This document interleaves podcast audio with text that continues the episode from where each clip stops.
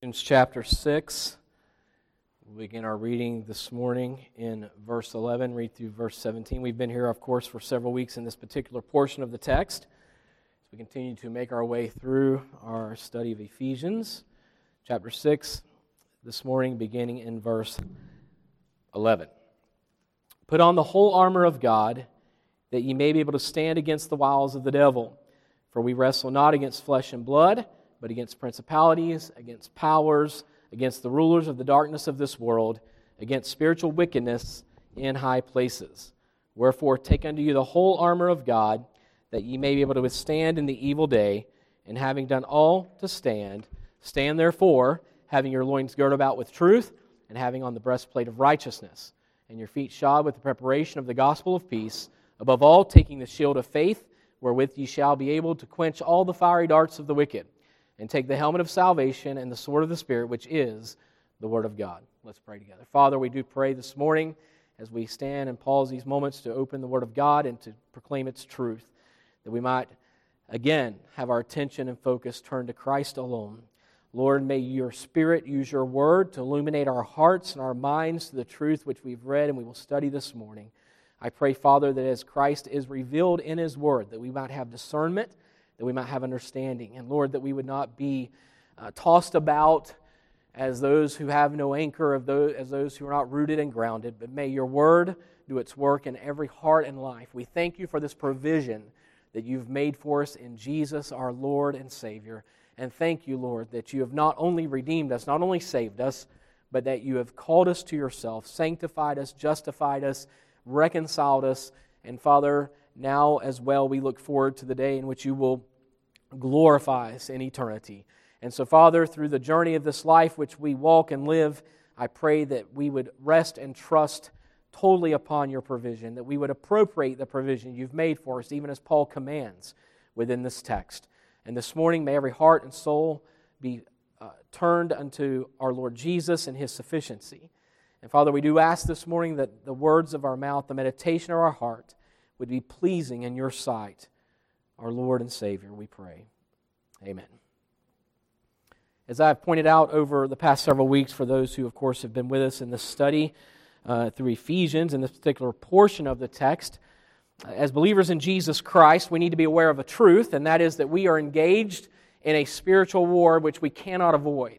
And so, this is not a war that we have to go out and attempt to find a fight in which we fight or have a battle but we are engaged in a war that is it's unavoidable. It's not possible for us to not be engaged in this war as believers in Jesus Christ. And this war, as we've seen over the past several weeks, we see that this, these battles that we are confronted with on a regular daily basis takes, uh, takes place on two major fronts. First of all, there are the attacks which we face within, or from within. In James chapter 1, verses 13 through 15, we read, Let no man say when he is tempted, I am tempted of God, for God cannot be tempted with evil, neither tempteth he any man. But every man is tempted when he is drawn away of his own lust. Here's this battle that's taking place within. Man is tempted when he is drawn away of his own lust and enticed. Then, when lust hath conceived, it bringeth forth sin, and sin, when it is finished, bringeth forth death. So we see here that James makes it clear that this is a, a battle that's taking place within because men sin whenever they are drawn away of their own lust. The temptation is out there, but yet it's the lust of this sinful flesh that is drawn to this temptation, drawn to sin. Also, Galatians 5 16 and 17. Paul wrote, This I say then, walk in the Spirit, and ye shall not fulfill the lust of the flesh. So here we find this contrast already provided here in this verse. He goes on to say, For the flesh lusteth against the Spirit, and the Spirit against the flesh, and these are contrary the one to the other, so that ye cannot do the things that ye would. Notice he says here again that the flesh lusteth against the spirit, and the spirit against the flesh.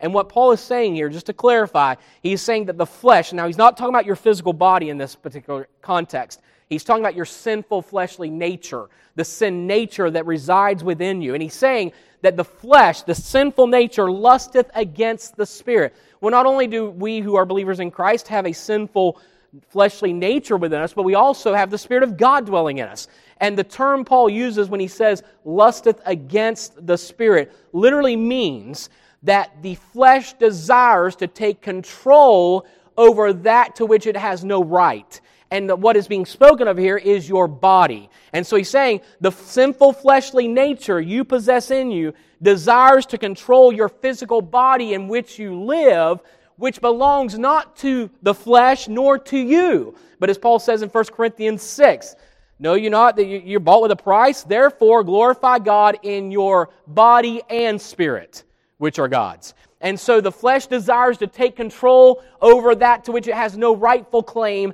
The sinful flesh wants to control your body, and that is the problem we face on a daily basis from within. But then there are also, second, there are attacks we face from without. Ephesians 6 11 through 12. We see where Paul writes, as we've read, uh, previously in our previous studies. Put on the whole armor of God that you may be able to stand against the wiles of the devil. For we wrestle not against flesh and blood, but against principalities, against powers, against the rulers of darkness of this world, against spiritual wickedness in high places. Also, 1 Peter 5 8 and 9.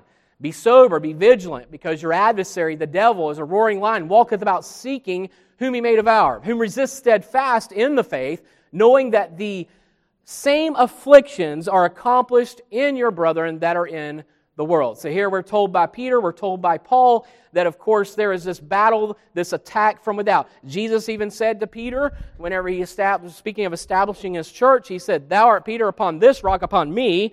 He said, I will build my church, and the gates of hell shall not prevail against it. So there's a constant attack that is taking place from without for the child of God. But we must remember something too. We've seen and discovered the past several weeks of this of our study in Ephesians, and it's simply this: that this is not a personal attack. You, and you, you should never take it that way. The attack again is not against Truman Blankenship. The attack is against Christ who dwells in me and the gospel upon which I stand. The attack is against the faith that Christ has given me, the faith of the Lord Jesus Christ. The attack is against the kingdom of God being eternally established and, realized, though it is eternally established, being realized as eternally established. The point is, the attack is not personal, but yet we experience it in a personal manner. But the attack is much bigger. The war is not about us. The attack is not about us. It's about the gospel, and it's about the Lord Jesus Christ. It's about the truth of the faith of God, which He has established us within. And so this is the attack that we face. But we must understand as well that as Paul states even in Ephesians 6, and, we, and we've dealt with this already, but just briefly again reminding you, we must understand and remember that we are not fighting for victory.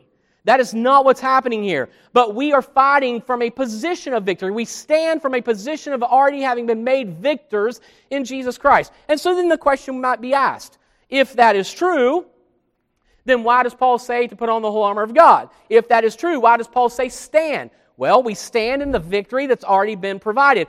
And here's what we, we must realize the armor that's been provided, and we'll look more into this in a moment, but the armor that's been provided by God for the battles which we face on a daily basis is not a means for us to go win and gain some victory, but rather God has provided it as a means by which we might realize on a daily basis, in the face of daily conflict, that victory that's already been provided in Jesus Christ.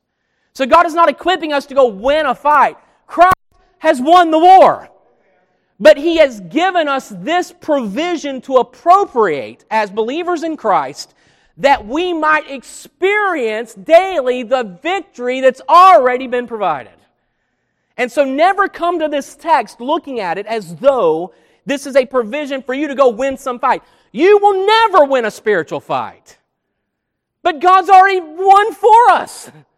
So appropriate that provision. And we're going to see that in the text further as we go through. Within this portion of his exhortation concerning the spiritual attacks we face, Paul emphasizes the importance of the position which God has given us by instructing the believer to stand. I explained during our past several studies that the phrase to stand is an infinitive or a verbal noun as it's known in English grammar. And the use of this infinitive in the verse conveys both a position and an action. Because again, a verbal noun is a word or a, or a phrase, to stand, which is not a noun, neither is it a verb, but yet it possesses both noun and verb characteristics. And so the, the, the infinitive Paul uses to stand, having an all to stand, stand therefore. So he says, having an all to stand emphasizes both the position, the noun aspect of this truth, and also the verbal part, the verb aspect, which is the action of standing. So, Paul is pointing us to the truth that we are called to maintain the position we have been given.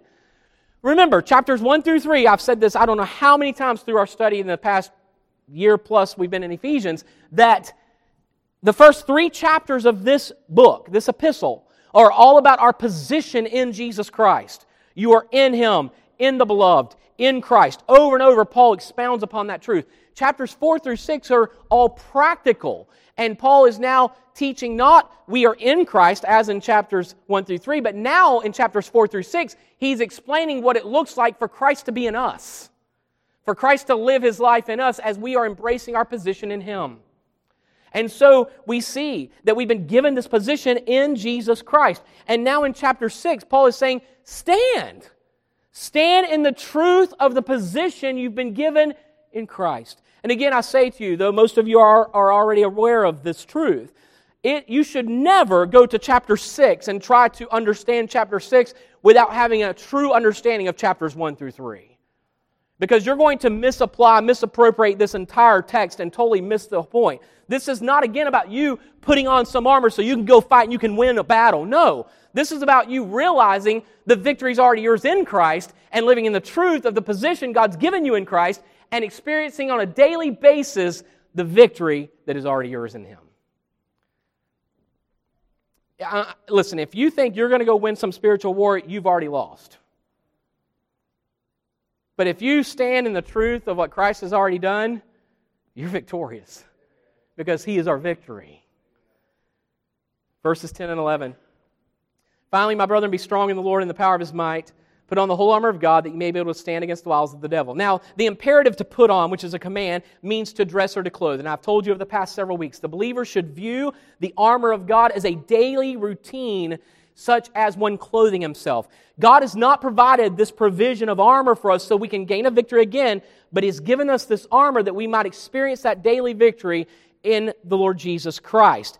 And we see to dress or to clothe when He says to put on, it should be just as normal a practice to live in the truth of the provision of Jesus Christ spiritually as a believer as it is for you to physically get up every morning and put your clothes on. This is not something God has provided for us, as I've mentioned last week, that we have in some closet somewhere in our lives. And oh, I may have a battle today, so let me go get some armor. No, this is to be put on. We are to clothe ourselves in Christ. That's what Paul is literally saying here.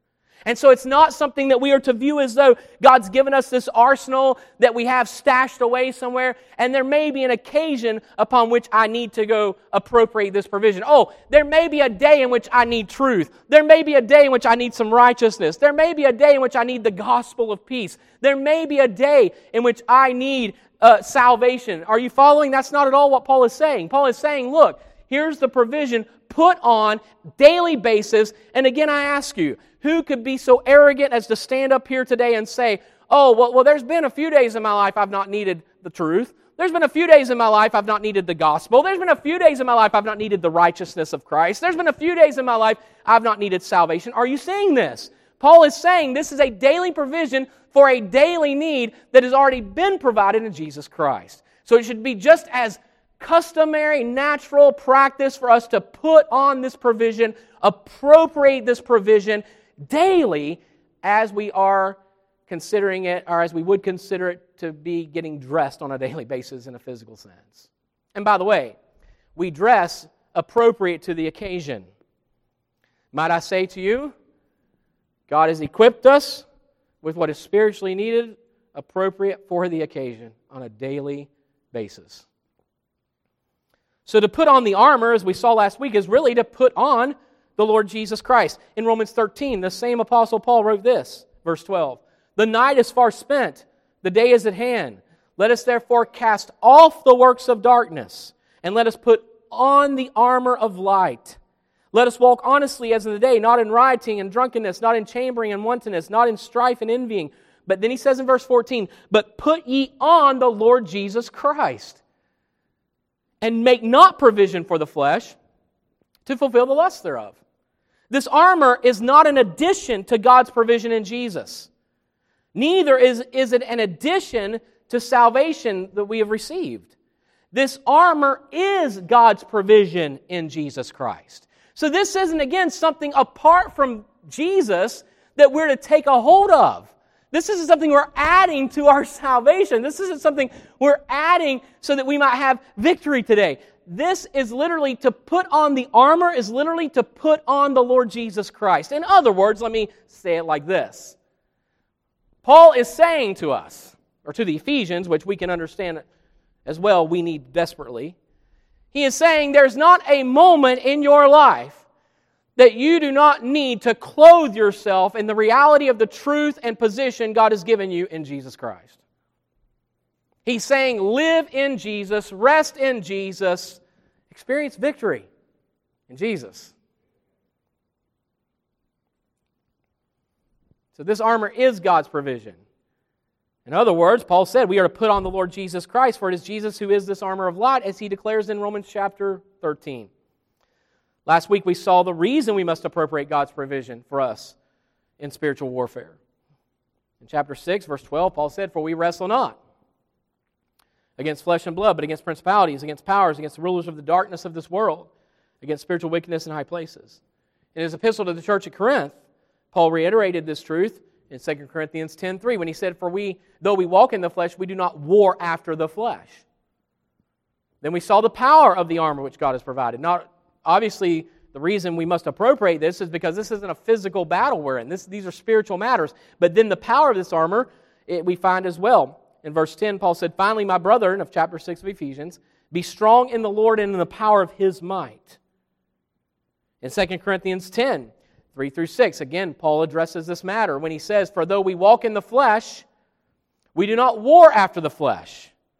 For the weapons of our warfare are not carnal, but mighty through God to the pulling down of strongholds, casting down imaginations and every high thing that exalted itself against Christ, or the knowledge of God, and bringing into captivity every thought to the obedience of Christ, and having in a readiness to revenge all disobedience when your obedience is fulfilled. So, since this is not a physical battle, we must rely upon the Lord's provision for us. And what is that provision? He said that the weapons of our warfare are not carnal, but mighty through God to the pulling down of strongholds. That speaks of fortresses, casting down imaginations. That's the philosophies of men that would, would work against the gospel of Jesus Christ, pulling down everything that exalteth itself against the knowledge of God and bringing into captivity every thought to the obedience of Christ. Now, again, Paul is not writing this to your specific conflicts that you face as an individual. He's writing this generally to this church, saying, Listen,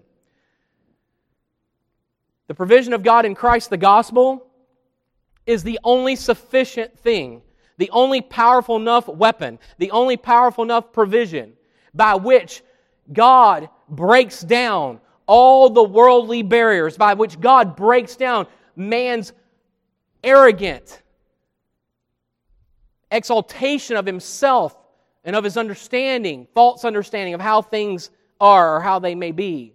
And he says it is through the gospel of Jesus Christ that the power of the gospel breaks down and tears down and brings to submission and obedience all things unto Christ. Now, you may say, well, then why is there so much wickedness in the world? Well, let me just remind you of this one truth. The day will arrive in which every knee will bow, every tongue will confess that Jesus Christ is Lord to the glory of God the Father. So everyone will be brought to submission to the Lordship of Jesus Christ. It shall happen. So this morning, we examine, in part at least, this armor which Paul describes in this passage. Chapter 6, verses 13 through 17. We've read that this morning. And within this text, Paul commands that we maintain the position God has given by describing God's provision of the armor in which we stand. Notice what he says. He says, first of all, we stand in truth. Remember, having an all to stand, stand therefore. And then he says, how are we stand? With our loins girt about with truth. And so we stand in truth. Verse 14. Also, we stand in righteousness. Verse 14. And having on the breastplate of righteousness. We stand in the gospel the good news of peace. Verse 15, and your feet shod with the preparation of the gospel of peace. We stand in faith. Verse 16, above all, taking the shield of faith, wherewith ye shall be able to quench all the fiery darts of the wicked. We stand in salvation. Verse 17, and take the helmet of salvation. And we stand on the Word of God, verse 17, and the sword of the Spirit, which is the Word of God. Now, notice with me. It's important that we recognize, as I mentioned last week as well, the order which Paul listed this armor which he has provided, which God has provided. Paul begins with the command that we are to stand supported in truth and concludes the list of the armor with the sword of the Spirit, defining it as the Word of God, which of course is truth. So this order is significant in that everything Paul listed in this text is sandwiched by truth. Stand, having done all to stand, stand therefore. Stand how? With your loin in, girded with, about with truth. So what he's saying is you're standing, but you're supported in truth. And then he goes on to say, we stand in righteousness. We stand in the peace of God through the gospel. We stand on God's word, which is truth. Since Paul summarized this armor in Romans as the armor of light, which we just read in Romans a moment ago, remember he said, put on the armor of light? This is what he's talking about. And then he summarized that even more so and said, put on the Lord Jesus Christ. So it is Jesus Christ who is the armor of light. It is Jesus Christ who is God's provision of everything Paul lists in chapter 6 of Ephesians. Again, I'm afraid that many people look at this text and they view it as though, okay, I have Jesus, now I need, I need this. No, you have Christ. You have this armor because you have him. And again, Ephesians 1 3 establishes all this truth, if you recall with me. Blessed be the God and Father of our Lord Jesus Christ, who has, which has blessed us with all spiritual blessings in heavenly places in Christ Jesus. We have all spiritual blessings in Christ. We lack nothing because Christ is everything.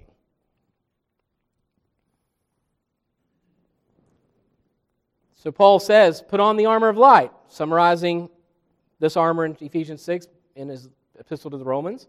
Then he followed the, that command with put on the Lord Jesus. So it's only logical that Paul would list truth as both the first and last element of the armor in which we stand, for Jesus himself declared that he is the truth. Remember John 14, 6? I am the way, the truth, and the life. So we are commanded to stand in truth. So what does this mean? Look at verse 14 with me. Stand therefore, having your loins girt about with truth. I've said this for years now. I've taught my children this, my family. I've said this. Truth trumps everything. Truth is all important. As we've been studying through First John and Wednesday evening Bible studies, I've said to you, made this statement, which sounds really odd when I first stated it does, but the truth remains. That we are to love truth more than we are to love everything. Hence, I even love truth more than I love my family. Now, you, you hear that and people go, oh, wait a minute. No, listen, I'll explain it to you and you'll, you'll have to agree. First of all, did not Jesus say, except a man hate his father and mother, he cannot be my disciple? Remember that? Well, he's not talking about despising them, of course. That's not what he's speaking of. And let me show you where this really rubber, the rubber meets the road here. If I love my family more than truth, that means I will sacrifice truth for my family. But if I love truth more than anything, that means I will lead my family in truth. I will correct my family in truth. I will instruct my family in truth. Are you seeing it now? But if we're willing to sacrifice truth for family, that means we love our family more than we love the truth. So truth is paramount, truth is all important.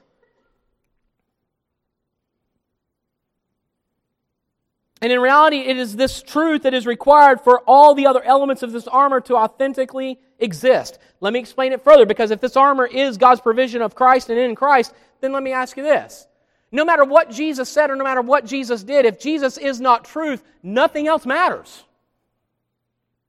Right? So if he's not truth, then it doesn't matter what he did. If he's not truth, it doesn't matter what he claimed. So truth is paramount. In other words, without truth, there is no true righteousness. Without truth, there is no true gospel. Without truth, there is no true faith. Without truth, there is no true salvation. So everything listed here is surrounded by truth because truth is paramount. This is the foundation upon which we stand. Paul's statement, loins girt or girded, means to be ready or prepared. So Paul is commanding that the Ephesian believers be ready and prepared in truth. This means that they must be familiar with truth. It means they must know truth. It means they must understand truth. And it means they must live in the truth. I've said to you before, even in our Wednesday evening study through 1 John with the evidences of fellowship with God and the test that John provides. That we need to be aware that a knowledge of truth is not the evidence. The knowledge of truth is not the evidence of one's love for truth. Knowledge puffeth up, as Scripture tells us. So for someone to say, I love truth, well, that's great. For someone to know a lot of truth, that's great. But hear me the life that is not being transformed by the truth, then that will only become an arrogant, proud individual that knows a lot of things and yet has no submission to the truth which he knows. And so to be to have loins girt about with truth, it means that we are to be ready, it's, we are to be prepared, and we are to know the truth, understand the truth. We are to live in the truth. And this command prompts the age old question what is truth? This question was one which was asked in Scripture in John 18, 33 through 38. Then Pilate entered into the judgment hall again and called Jesus and said to him, Art thou king of the Jews? Jesus answered him, Sayest thou this thing of thyself, or did others tell it of thee of me? Pilate answered, Am I a Jew? Thine own nation and thyself, uh, the chief priests have delivered thee unto me. Which hast thou done? Or what hast thou done? Jesus answered, My kingdom is not of this world. If my kingdom were of this world, then would my servants fight, that I should not be delivered to the Jews. But now is my kingdom not from hence. Pilate therefore said unto him, Art thou a king then? Jesus answered, Thou sayest that I am a king. To this end was I born, and for this cause came I into the world, that I should bear witness unto the truth. Every one that is of the truth heareth my voice. Pilate saith unto him, What is truth? And when he had said this, he went out again unto the Jews and said unto them, I find in him no fault at all. It is the statement of our Lord Jesus Christ that prompts Pilate to ask this all important question What is truth? Again, verses 37 to 38. To this end was I born, Jesus said, and for this cause came I into the world, that I should bear witness unto the truth. Everyone that is of the truth heareth my voice. Pilate saith unto him, What is truth? So it is this statement itself in which we find the answer to Pilate's question even before it was asked. This is truth. Jesus said he was sent into the world for the purpose to bear witness unto the truth. Verse 37 To this end was I born, and for this cause came I into the world that I should bear witness unto the truth. Jesus Christ is truth in the flesh. He is the truth of God personified. Jesus bears witness of the truth of who God is. And for it was Jesus who told his disciples that if they had seen him, Jesus, they had also seen who? The Father. He is the personification of truth. He came to bear witness of truth. But what is truth? God the Father is truth. Jesus the Son is truth. The Holy Spirit is truth. And he's saying, I came for this purpose to bear witness of the truth. Jesus also came to bear witness of the truth of man's need for redemption. John 3 17 and 18. For God sent not his Son into the world to condemn the world, but that the world through him might be saved. He that believeth on him is not condemned, but he that believeth not is condemned already, because he hath not believed in the name of the only begotten Son of God. Jesus came also to bear witness of the truth of the Father's love. 1 John 4 9. And this was manifested the love of God toward us, because that God sent his only begotten Son into the world that we might live through him. John 3 16. You all know this verse. For God so loved the world that he gave his only begotten Son, that whosoever believeth in him should not perish but have everlasting life. So this is truth. All who are of the truth hear and know the truth, Jesus went on to tell Pilate. Verse 37 Everyone that is of the truth heareth my voice. The word heareth here, as used in this verse, means to understand. Jesus explained this to the religious people of his day. John 8 47. He that is of God heareth God's words. Ye therefore hear them not, because ye are not of God. In John 10 27, Jesus said, My sheep hear my voice, and I know them, and they follow me. And when he says here in these texts, he's not just saying, oh, they're able to audibly receive something that is stated. He is saying that he that is of God understandeth God's words. You do not understand them because you're not of God, he said. Then he said, My sheep hear my, my sheep hear my voice. My sheep understand my voice. I know them, they follow me. John also testified of this truth in his epistle. Again, when he says, We are of God, 1 John 4 6. He that knoweth God heareth us, he that is not of God heareth not us. Hereby we know, are we the, here, hereby know we the spirit of truth and the spirit of error. So John again testifies and says that if we know God, then we hear him, we understand him and his truth. Third, this is truth. There is no fault in him. Pilate goes on to say in verse 38 What is truth? And when he had said this, he went out again unto the Jews and said unto them, I find in him no fault at all. Look at the irony here. Oh, what is truth? And then Pilate himself declares, This man is righteous. This man is guiltless. This man is sinless. I can find nothing wrong with him. And so Pilate himself says, What is truth? And then he goes out and testifies of the very truth, which he questioned. Might I say to you, it's interesting, is it not? Pilate stood face to face with the very personification of truth, God in the flesh in his Son, and yet ask the question, What is truth? But hear me. We say, Oh, how could that be? How could Pilate not understand? How could Pilate not see? How could Pilate not realize that the very one who stood in front of him, that this is the very truth of God in the flesh? How could he not know that? Well, let me ask you a question. Just as Pilate, is it not so today that men are faced with the absolute truth of God and yet never come to understand what truth is? When the gospel is proclaimed, this is truth of who Jesus is, and men never understand. Those who sit in church churches this morning will hear some places will hear the gospel of Jesus Christ and hear the truth of God's word face to face with the truth, the very person of the Son of God, and yet never understand.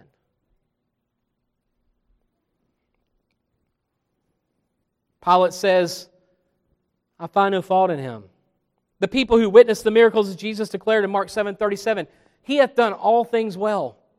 The one thief on the cross said to the other in Luke 23 40 and 41, Dost not thou fear God, seeing thou art in the same condemnation? And we indeed justly, for we receive the due reward of our deeds. But this man hath done nothing amiss.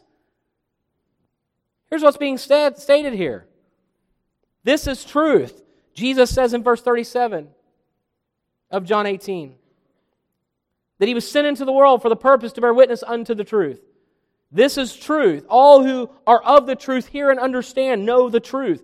This is truth. There is no fault in him, as Pilate declared. I find no fault in him. He is righteous. He is sinless. He is truly the Son of God. Jesus is the Christ. He is perfect. He is blameless. He is the righteous Son of God. So we are to stand in the truth of who Jesus is. That's what I'm wanting you to see this morning. When Paul says, stand, having done all to stand, stand therefore. Stand, having your loins girt about in truth. What Paul is saying is, we stand in the truth of Jesus Christ. We stand in the truth of why God sent His Son. We stand in the truth of who the Word of God declares Him to be. We stand in the truth that He is God in the flesh. And we stand prepared. Hear why Paul starts here.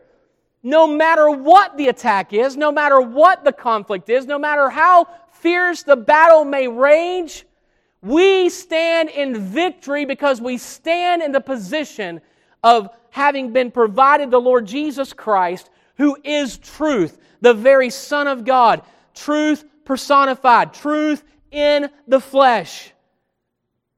And therefore, no matter what we face as believers in Jesus Christ for the sake and cause of the gospel, as believers in Jesus Christ, we stand victorious because we stand in the truth of who Jesus Christ is. We stand in the truth of what he has done. We stand in the truth of what his word declares him to be.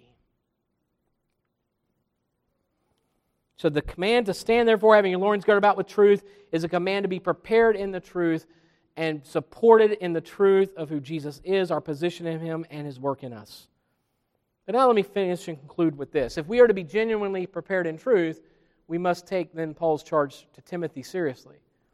2 Timothy 2.15, Paul said, Study to show thyself approved unto God, a workman that needeth not to be ashamed, rightly dividing the word of truth. How do we know who Jesus is? His word. But so do we only know that he's, he's and I say this, understand the context in which I'm about to make the statement. So is he, I know he's Savior, but is he only Savior? Is he only Savior? I know he's Lord, but is it just he's only Lord? I know he's God's provision on my behalf for my sin. I know that God sent him, but is that all? No, listen. The Spirit of God, as Jesus declared, God sent His Spirit into the world for the believer to what? To teach us in all truth, to guide us into all truth, to remind us of all truth. Are you following? Remember this? And we grow in our knowledge of God and our Lord and Savior Jesus Christ as we grow in the truth of God's Word as Christ has been revealed in His Word. So if we are going to stand having our loins girded about with truth, oh, yeah, I'm saved, I just stand in my salvation. No, that's not what Paul is saying. He's saying, understand who Jesus is, grow in your knowledge of who Jesus is, and the more you know of him, the more prepared you are, and the more so you will live your life totally dependent in his sufficiency. Because recognize this the more I see of him, the more I grow in him, the more I see the truth of myself and understand that I am absolutely insufficient. But the more I understand how insufficient I am, the more that magnifies that He is all sufficient. So, why would I stand in anything other? Why would I attempt to make a stand? Why would I attempt to face a fight? Why would I attempt to enter into a daily battle and conflict in any other thing than the truth of who Jesus is? and what he has done. I stand a man before you this morning.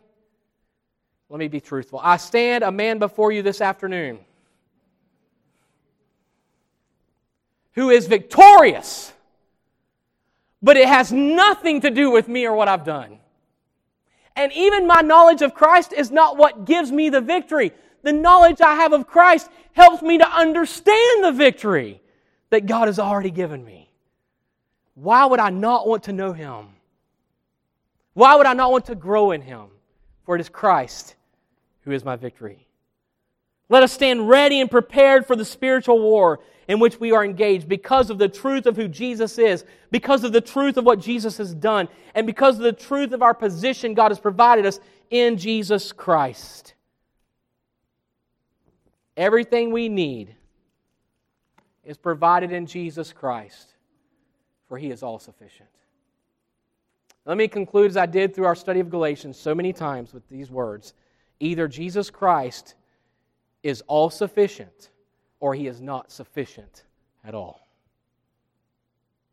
And I say to you, he is all sufficient.